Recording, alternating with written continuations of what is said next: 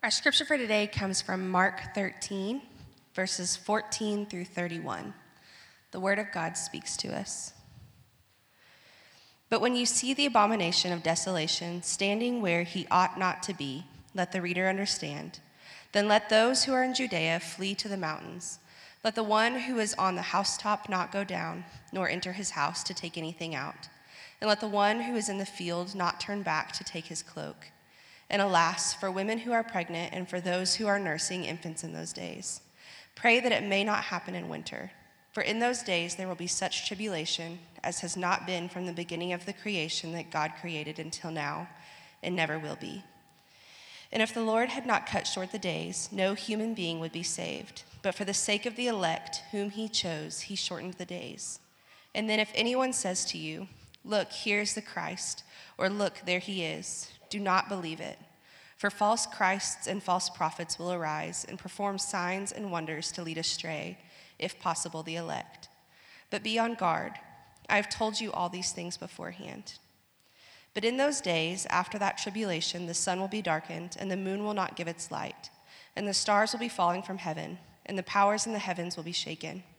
And they will see the Son of Man coming in clouds with great power and glory. And then he will send out the angels and gather his elect from the four winds and from the ends of the earth to the ends of heaven. From the fig tree, learn its lesson. As soon as its branch becomes tender and puts out its leaves, you know that summer is near. So also, when you see these things taking place, you know that he is near, at the very gates. Truly I say to you, this generation will not pass away until all these things take place. Heaven and earth will pass away, but my words will not pass away. This is the word of God to us. To God. Hey guys, good morning. It's good to see everybody today. If we haven't met yet, my name is Josh Curry, and we're in the Gospel of Mark. So if you got a Bible, you can start finding chapter 13. And I'm going to pray for you, and I'm going to ask you to pray for me, and we're going to dive in to this clearly easy to interpret text. All right. Hey, Heavenly Father, thank you so much for what you're doing in our midst and in our world. In, uh, in the midst of all the things that are happening in the Ukraine, we again come as your people and we ask that you would extend your hand of power and grace and mercy. God, we pray that you would restrain evil on this planet. We pray that you would bring peace where there's bloodshed. We pray that you would bring knowledge of Jesus where there's ignorance. We pray, Lord, that people would stand with hands lifted high and that they would make their boast not in money, not in geopolitical systems, but in the resurrection of Jesus. We pray in particular, as I've spoken to many of them this week, we pray for our men and women that are in the armed forces. We pray that you would bless them and keep them and grant them courage, and we thank you for their willingness to serve. We pray today as we open up your word that you would form us and shape us and give us eyes to see clearly, Jesus, what you're saying and what it means. We pray all this in the name of Jesus. And everybody said, Amen. Hey, well, no sermon on the Olivet Discourse is complete without starting with a quote from Annie Lennox. Annie Lennox once said, The future hasn't happened yet, and the past is gone. So I think the only moment that we have is right here and now. And I try to make the best of those moments the moments that I'm in.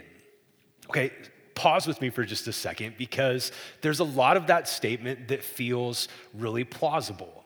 There's a lot of that statement that feels really wise because it's true. None of us can change the past. And it's also true that none of us know the future, nor can we control it. So it feels as if, if we're gonna live a wise life, a life that's responsive in the midst of a world that's really scary and chaotic, that we should simply occupy ourselves with the present.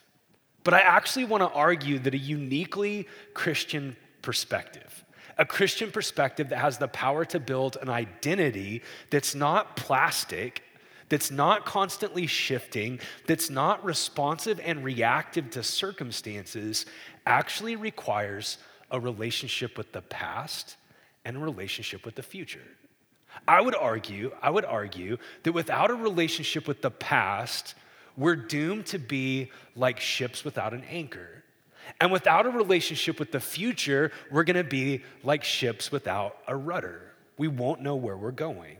So let me give you a different perspective. This is something that Pope Francis said in a sermon in 2014. He said, A Christian without memory is not a true Christian, but only halfway there. Such a man or a woman is a prisoner of the moment who doesn't know how to treasure his or her history, doesn't know how to read it and live it as salvation history. Okay, that's a really penetrating statement. That's so different to pop wisdom. What Pope Francis is saying, which is not a uniquely Roman Catholic perspective, it's a uniquely Christian perspective, is that for us to be the people of God, which is what we are if we've trusted in Jesus, and what you will be if you hear his invitation today and trust him, is to be people whose identity is not a responsive act of self curation in response to your circumstances, but a person whose identity is actually shaped by what God has been doing throughout history, going back to the beginning. And it's to actually be a person who doesn't have to live in fear or an anxiety about the future, no matter how crazy things get on this planet, to be a Christian is to be a person that can look ahead with courage and hold on to the promises of God as more sure and more solid than your economy. More sure and more solid than whoever is elected into office, more sure and more solid than the ability of our environment to bounce back from disasters. To be a Christian is to be able to navigate the universe as one who has a past and a future. And if you have a, fa- a past and a future in Jesus, you have a present that actually is marked by faith. And so today, as we talk about Jesus' words to his disciples, that's exactly the work that he's doing. He's helping his original disciples to be rooted and grounded in their past. He's using prophetic languages and prophecies of the Old Testament to remind them that their moment has been shaped by what God has already done. And he's giving them prophecies about the future so that they'll have resilience and courage in the midst of tribulation, so that they would not be plastic and fragile, but so that they could have resolute determination in Jesus to endure whatever comes. And I would say in our moment, we need the exact same thing. We need to be people with a past and a people with a future so that we can be people that navigate the present. So let me remind you what we did last week. If you weren't here, this is one of those rare weeks where it might feel a little bit difficult to jump into the flow. Last week, we started walking through Mark chapter 13, which is one of the most difficult to interpret passages in all of Scripture. And what we saw last week in chapter 13 is that Jesus made a prophetic exit and a shocking statement. He left the temple, which was the center of Jewish life and identity. He went away from the temple to the Mount of Olives across from the temple, and he made a shocking prophecy. He said that not one stone of the temple would be left standing on another. That statement left his disciples spinning.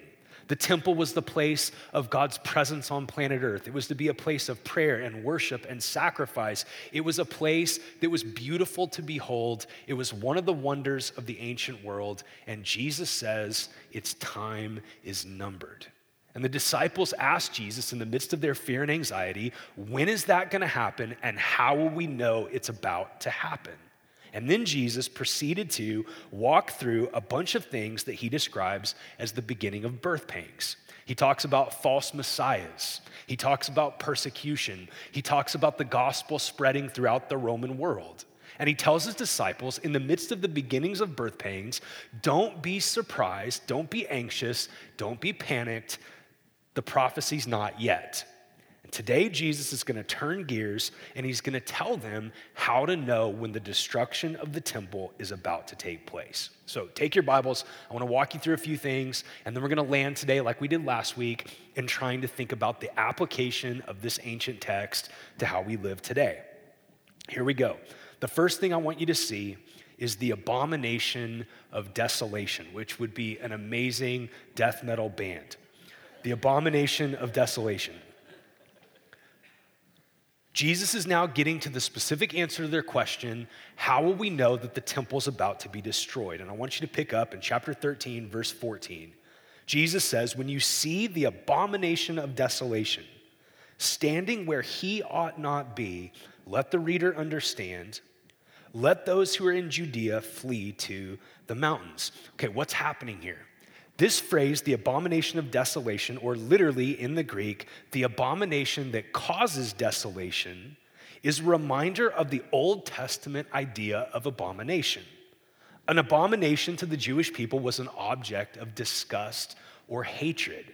It was connected to idolatry and it was connected to profaning the holy things of God. And when he says, let the reader understand, Jesus is giving them a clue and us a clue that he's quoting from the prophet Daniel, who was the one that had God reveal to him this thing called the abomination of desolation, this moment of blasphemy that would take place. And this is pointing to at least two things that we need to understand. The first thing is Daniel was prophesying about the abomination of desolation was something that took place in 180 or 168 BC when Antiochus Epiphanes desecrated the temple of God by offering a sacrifice of a pig on the altar to Zeus. That was a moment that caused absolute abhorrence to all Jewish people. It was a blasphemy before God. But what Jesus is telling his disciples is just as the temple was desecrated in 168, the way that they're going to know that the temple is about to be destroyed is that another abomination of desolation is going to take place. It's going to be a moment of idolatry. It's going to be a moment that's going to be shocking and offensive to people that love and worship God. Let me quote from Kingdom Come, which is a helpful book that describes what Jesus is pointing at. The most likely identification is Titus and the armies of Rome. While the city of Jerusalem was still burning, the soldiers brought their legionary standards into the temple precincts and they offered sacrifices there, declaring Titus to be victor. And the idolatrous representation of Caesar and the Roman eagle on the standards would have constituted the worst imaginable blasphemy to the Jewish people. Here's what Jesus is saying there's a day coming when the temple's going to be destroyed, and you're going to know that that's about to happen. It's going to be the sign that you need to get out of the city, that you need to flee when you see the temple being desecrated when this idolatrous moment happens. This is exactly what happened in the days leading up to 70 AD as Titus and the armies of Rome surrounded the temple. They made pagan sacrifices and they held up legionary standards that were symbols of the worship of false gods. And what Jesus is saying is when you see that happen, the birth pains are over. The things about to take place that I promised would happen, the temple's going to be destroyed. And he emphasizes that this event will be devastating and rapid, starting in verse 15. He says, Let the one who is on the housetop not go down, nor enter his house to take anything out. And let the one who is in the field not turn back to take his cloak. And alas, for women who are pregnant or for those who are nursing infants in those days, pray that it may not happen in winter. This is the abomination of desolation. This leads to the second thing. Jesus talks about the great tribulation of those days. The great tribulation of those days. Pick up in verse 19 with me. For in those days there will be such tribulation as has not been from the beginning of creation that God created until now, and never will be. And if the Lord had not cut short those days, no human being would be saved. But for the sake of the elect whom he chose, he shortened the days. And then if anyone says, Look, here's the Christ, or Look, there he is, do not believe it. For false Christs and false prophets will arise and perform signs and wonders to lead astray, if possible, even the elect. Be on guard, I have told you these things beforehand. Okay, let's pause here and talk about what's happening. How is it possible that the Great Tribulation could be describing events surrounding 70 AD and the destruction of the temple. Let me give you a few things to think about. First of all, Jesus' prophecy of the great tribulation of those days does not discount future tribulations. What we know from an understanding of human history is that until Jesus returns, there will always be tribulations and trials. There will be dark days. There will be wars. There will be famines. There will be natural disasters. There will be bloodshed. There will be hatred. Evil things will take place until the day Jesus returns to finally vanquish all sin, evil, and death. Secondly, the events of 70 AD are far more horrific and shocking than we tend to realize. Josephus, who was an eyewitness of these events, described them in a 200 page book called The War of the Jews. And what Josephus describes pertaining to the events of 70 AD are quite frankly R rated and awful. What we hear is that violent factions within the city started taking control and committing atrocities. Bands of thieves and murderers were roving the city. It was complete anarchy and chaos. In one event, zealots tortured and killed 12,000 of the city's nobles at one time. In addition, food supplies were burned as the granaries were destroyed by the Roman armies, and water sources were intentionally polluted so that people were starving and dying of thirst. There are record, recorded accounts of people that were selling children to buy food, of cannibalism in the city and people who were eating leather, animal dung, and trash from open sewers. It was widespread and it was devastating. We know from history that Romans crucified around 500 people a day outside the walls of Jerusalem. So, if you were on the walls of the city of Jerusalem and you looked out, the city would be surrounded every single day with fresh people being crucified by Rome. And what we know is that the, at the end of this siege, everyone in the city of Jerusalem was either killed or sold into slavery. Realistic estimates are that 100,000 people were sold into slavery and that 1.1 million people in the city were killed. This event was horrific. This leads to the third thing. Jesus is using, as he describes the Great Tribulation, Jesus is using familiar Old Testament language when he says, For in those days there will be such tribulation as has not been from the beginning of creation that God created until now and will never be. It's a kind of prophetic language used to focus on the severity of the destruction. Let me give you just a few examples. In Joel chapter 2, the prophet says this A day of darkness and gloom, a day of clouds and thick darkness as the dawn is spread over the mountains, so there will be, so there is a great and mighty people. There has never been anything like it, nor will there be after it again to all the years of many generations.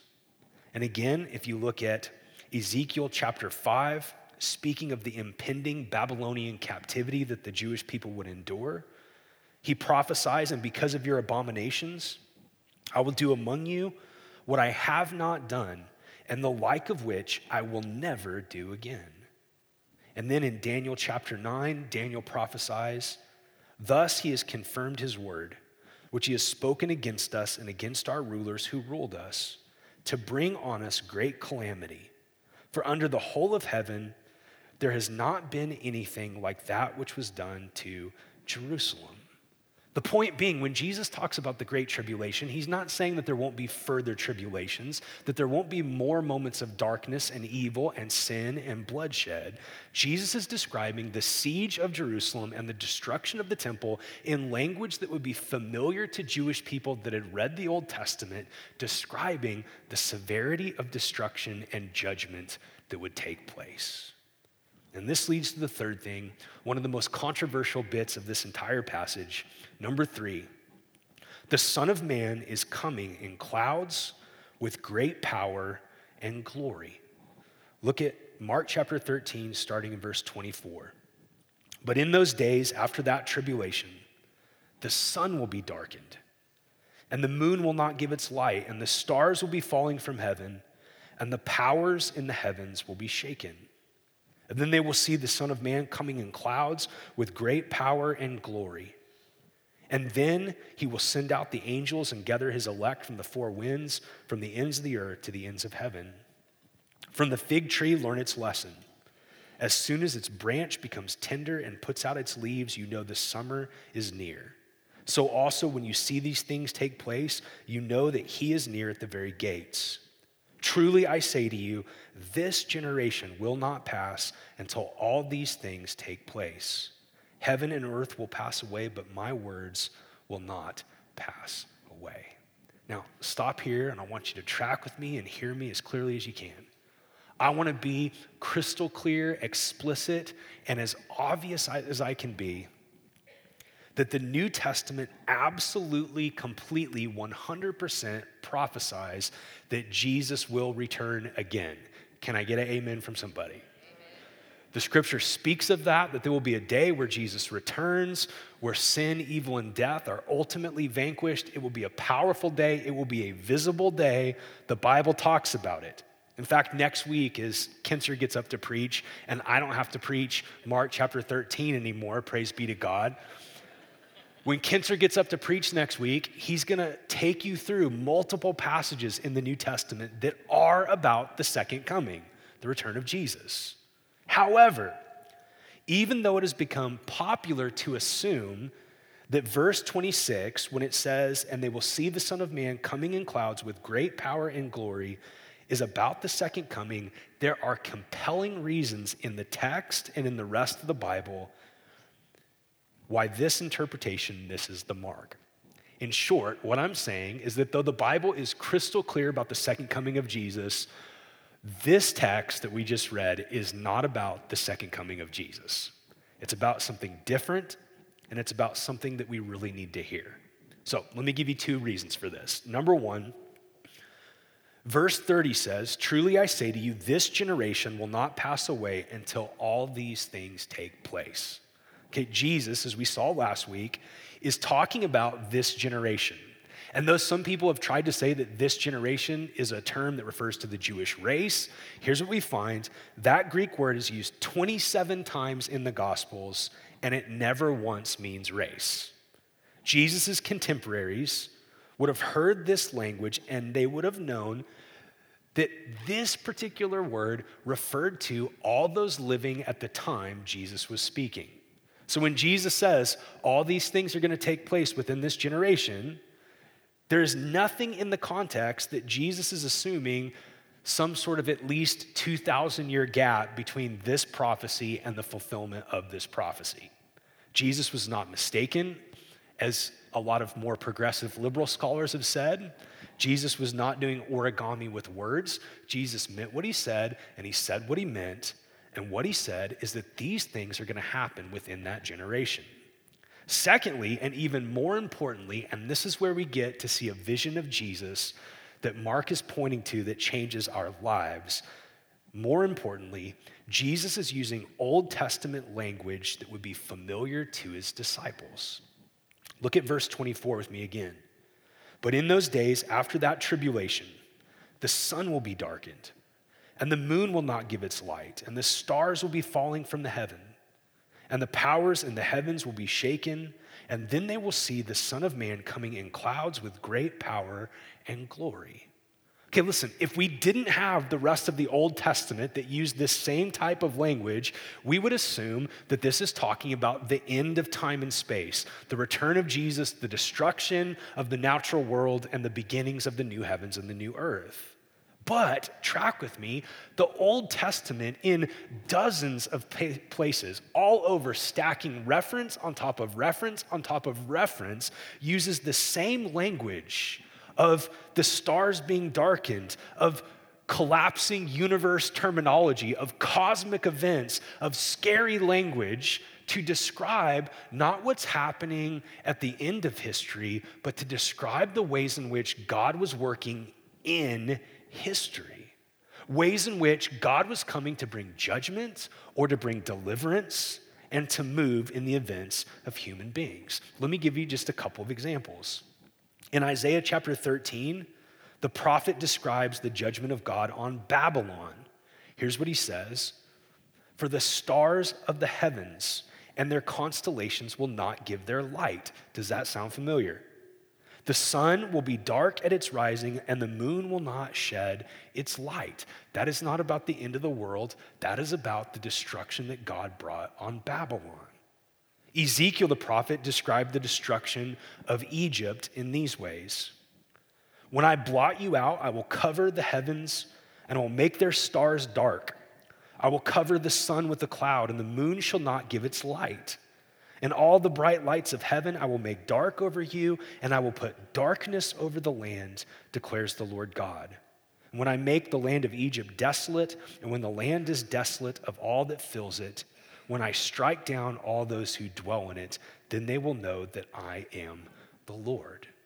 Okay, I could go to reference after reference after reference that describes the sun being darkened, the stars falling from the heavens, using huge cosmic universe language to describe not the end of history, but to describe these definitive, decisive moments where God draws near to history to shape events, to bring judgment, and to bring rescue. And this is really important because, track with me, the entire book of Mark, the book that we've been studying for months now, the whole point of this book is that Mark wants people to see Jesus. He wants people to understand Jesus, not just as another rabbi or another prophet or a guy that was merely sent of God, but Mark has gone to great pains to show us that Jesus is different than any other prophet. He's different than any other teacher. He is nothing less than God in the flesh, the King of kings and Lord of lords. And when Jesus uses this language to describe him coming in the clouds to bring judgment, what he's saying is that the same type of Old Testament language used to describe God the Father when God the Father came to shape history is now used to describe God the Son as he moves to shape history.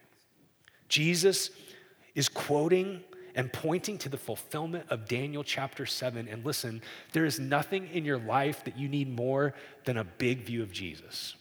More than you need life hacks, more than you need a better budget, more than you need communication skills for your spouse, as much as we all need those. More than anything in your life, you need a biblical vision of Jesus. A vision of Jesus that gives you courage, that gives you faith, a vision of Jesus that helps you live well and helps you die well. And what Jesus is doing here is he's claiming Daniel chapter 7 for himself. Here's what Daniel said. Listen to these words I saw in the night visions, and behold, with the clouds of heaven, it's the same language Jesus used. With the clouds of heaven, there came one like a son of man. That was Jesus' favorite title to describe himself, Son of Man. And he came to the Ancient of Days, that's God the Father, and was presented before him. And to him was given dominion, glory, and a kingdom, that all peoples and nations and languages should serve him. His dominion is an everlasting dominion which will not pass away. His kingdom is one that shall not be destroyed. Hey, listen, this is really important. There are passages all over the New Testament that describe explicitly the return of Jesus, his bodily return, which we will see if we're still alive when he comes back. Those passages are powerful, they're beautiful, but what Jesus is doing in Mark chapter 13, in the verses that we just read, Jesus is saying that the destruction of the temple in 70 AD was a definitive sign to the world that Jesus Christ, who was humiliated and crucified, has now been exalted and the same power and authority that God the Father used to bring judgment and deliverance in the old covenant, Jesus the Son is using to bring to the nations in the new covenant. Jesus is coming with the clouds of glory to be presented to God the Father. That's not what happens at the end of history. That's what happened at the resurrection and exaltation of Jesus when he ascended back to the Father. Let me read to you from R.T. France who has a great book called Jesus in the Old Testament. France writes Jesus is using Daniel chapter 7 as a prediction of that authority which he exercised when in 70 AD the Jewish nation and its leaders who had condemned him were overthrown. And Jesus was vindicated as the recipient of all power from the Ancient of Days. Jesus exalted after his death and resurrection to receive his everlasting dominion will display it within the generation. by an act of judgment on the nation and capital of the authorities who presume to judge him. And they will see for themselves that their time of power is finished, that it is to him that God has given all power in heaven and on earth. This is a text about the authority, power, and majesty of Jesus. The Jesus who is humiliated is the Jesus who is exalted. So, where do we go with this? What do we do with this? Let me give you a few things to think about.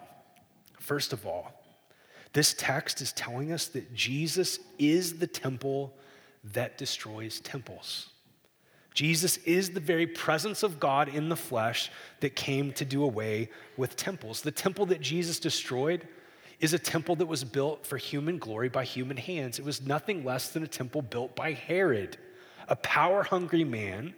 And it was a temple that had devolved over the years into the worship of money and into the worship of power. And as Jesus destroys the temple, what we have is God's declaration that Jesus Christ is the presence of God, and all false temples have to give way. What does this mean for you and me? Well, can, can we just be honest? You and me, though we live in a culture that doesn't typically engage brick and mortar temples, we're constantly building temples about human glory and human power and human control. We build temples of self rule to self as God, that it's my way or the highway, that I'm my highest authority. We build temples to marriage and family, thinking that marriage and family is ultimate, that marriage and family can name us, that marriage and family is worthy of our worship and devotion as ultimate satisfaction. We build temples to money and career. We build temples to pleasure and comfort. We build temples all over the place. And what Jesus is telling us by way of application is that every imitation God must give way. Every false place of worship will crumble. And just as not one stone was left upon another in that temple, there's not one stone that will be left upon another for all the other false temples that we work so hard to build. Hebrews chapter 12 puts it really well. Yet once more indicates the removal of things that are shaken, that is, things that have been made, in order that the things that cannot be shaken remain. Hey, let, let me tell you something that could be really helpful in navigating the world. Sometimes the very things that we're trying to hold to, cling to, preserve, and worship as our highest good are the very things that Jesus Christ is shaking to their very core. And if we try to navigate our world trying to hold on to what we think is unshakable human health, or human power or our ability to control our kids or our circumstances, here's what you're gonna find. You're gonna find that sometimes you're working against the very purpose of Jesus, who is shaking things that can be shaken so that the one thing that can't be shaken would remain the kingdom of God. In addition, this is a powerful reminder that Jesus suffered humiliation and judgment before he brought judgment. Isn't it fascinating that the language of the sun being darkened and stars falling from heaven, this collapsing universe terminology describing an act in history of God's judgment, is pointing also to the most definitive act, the most powerful act of judgment in human history, in which Jesus Christ willingly bore our judgment. And, and can you track with me? Like, isn't it crazy that quite literally on the cross, the gospel writers record that the sun was darkened. Jesus is exalted, and Jesus has the authority and power above every name and above every temple that tries to raise itself up against him. But Jesus was first humiliated and destroyed, and he bore our judgment. And what this means is that to hide in Jesus, to take refuge in Jesus, to trust in Jesus, is to move from being under the judgment of God to receiving the grace and mercy of God. It's God's desire that all people would hide themselves in His Son, that we would take refuge in Him, that He would be our tower, that He would be our rear guard, that we would come to Him and receive what He did for us. That He that knew no sin became sin, that for Jesus, For us, Jesus became the punishment for our hatred and our greed and our lust and our idolatry and our obsession with self and our belittling of God. That Jesus was first humiliated and judged before he brought judgment.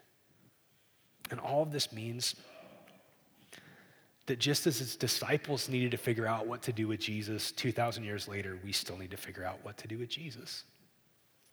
Because, track with me, like, there will be ongoing tribulations, ongoing dark moments, and there will be a day where Jesus does return. There will be a day where everything that can be shaken will be ultimately and permanently shaken. And responding to Jesus rightly is like taking that seriously now. The reality that every single one of us is gonna die, like, that shakes everything, does it not? That shakes legacy, that shakes what we build, that shakes our obsessions. And to trust in Jesus, to yield to Jesus, is to actually respond to Him and say, hey, in your death, I die. I'm already dead, I'm already carrying a cross.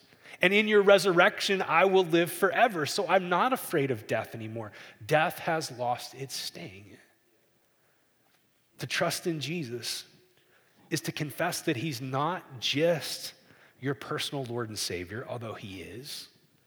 But to trust in Jesus is to declare with Paul in Ephesians that He has the name that's above every name. That we trust in Jesus, that we don't have to be afraid of Caesar. We don't have to be terrified when wars take place and when disasters take place and when horrible things happen on this planet. Like, we can know that to love and trust Jesus is to know that even if we're killed, we can't be killed. that we're His and He's ours. That He's Lord, not just friend. And to respond to Jesus is to get started to intentionally engage the project that He's going to complete on the great day, which is the dismantling of temples. Like, it's a way better thing to tear down our own temples than to have Jesus come and tear down our temples. So, the places of idolatry, where we're worshiping things that aren't God, those are our temples. The things that we think we can't live without, those are our temples. The things that we think can name us and protect us and rescue us, those are our temples. And we can let go of those things and hold the Jesus, or we can have those things shaken for our good. But ultimately, all those temples are going to fall. So we might as well get busy with the project now.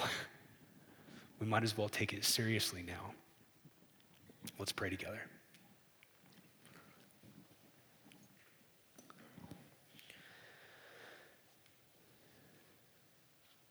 Hey, Lord Jesus,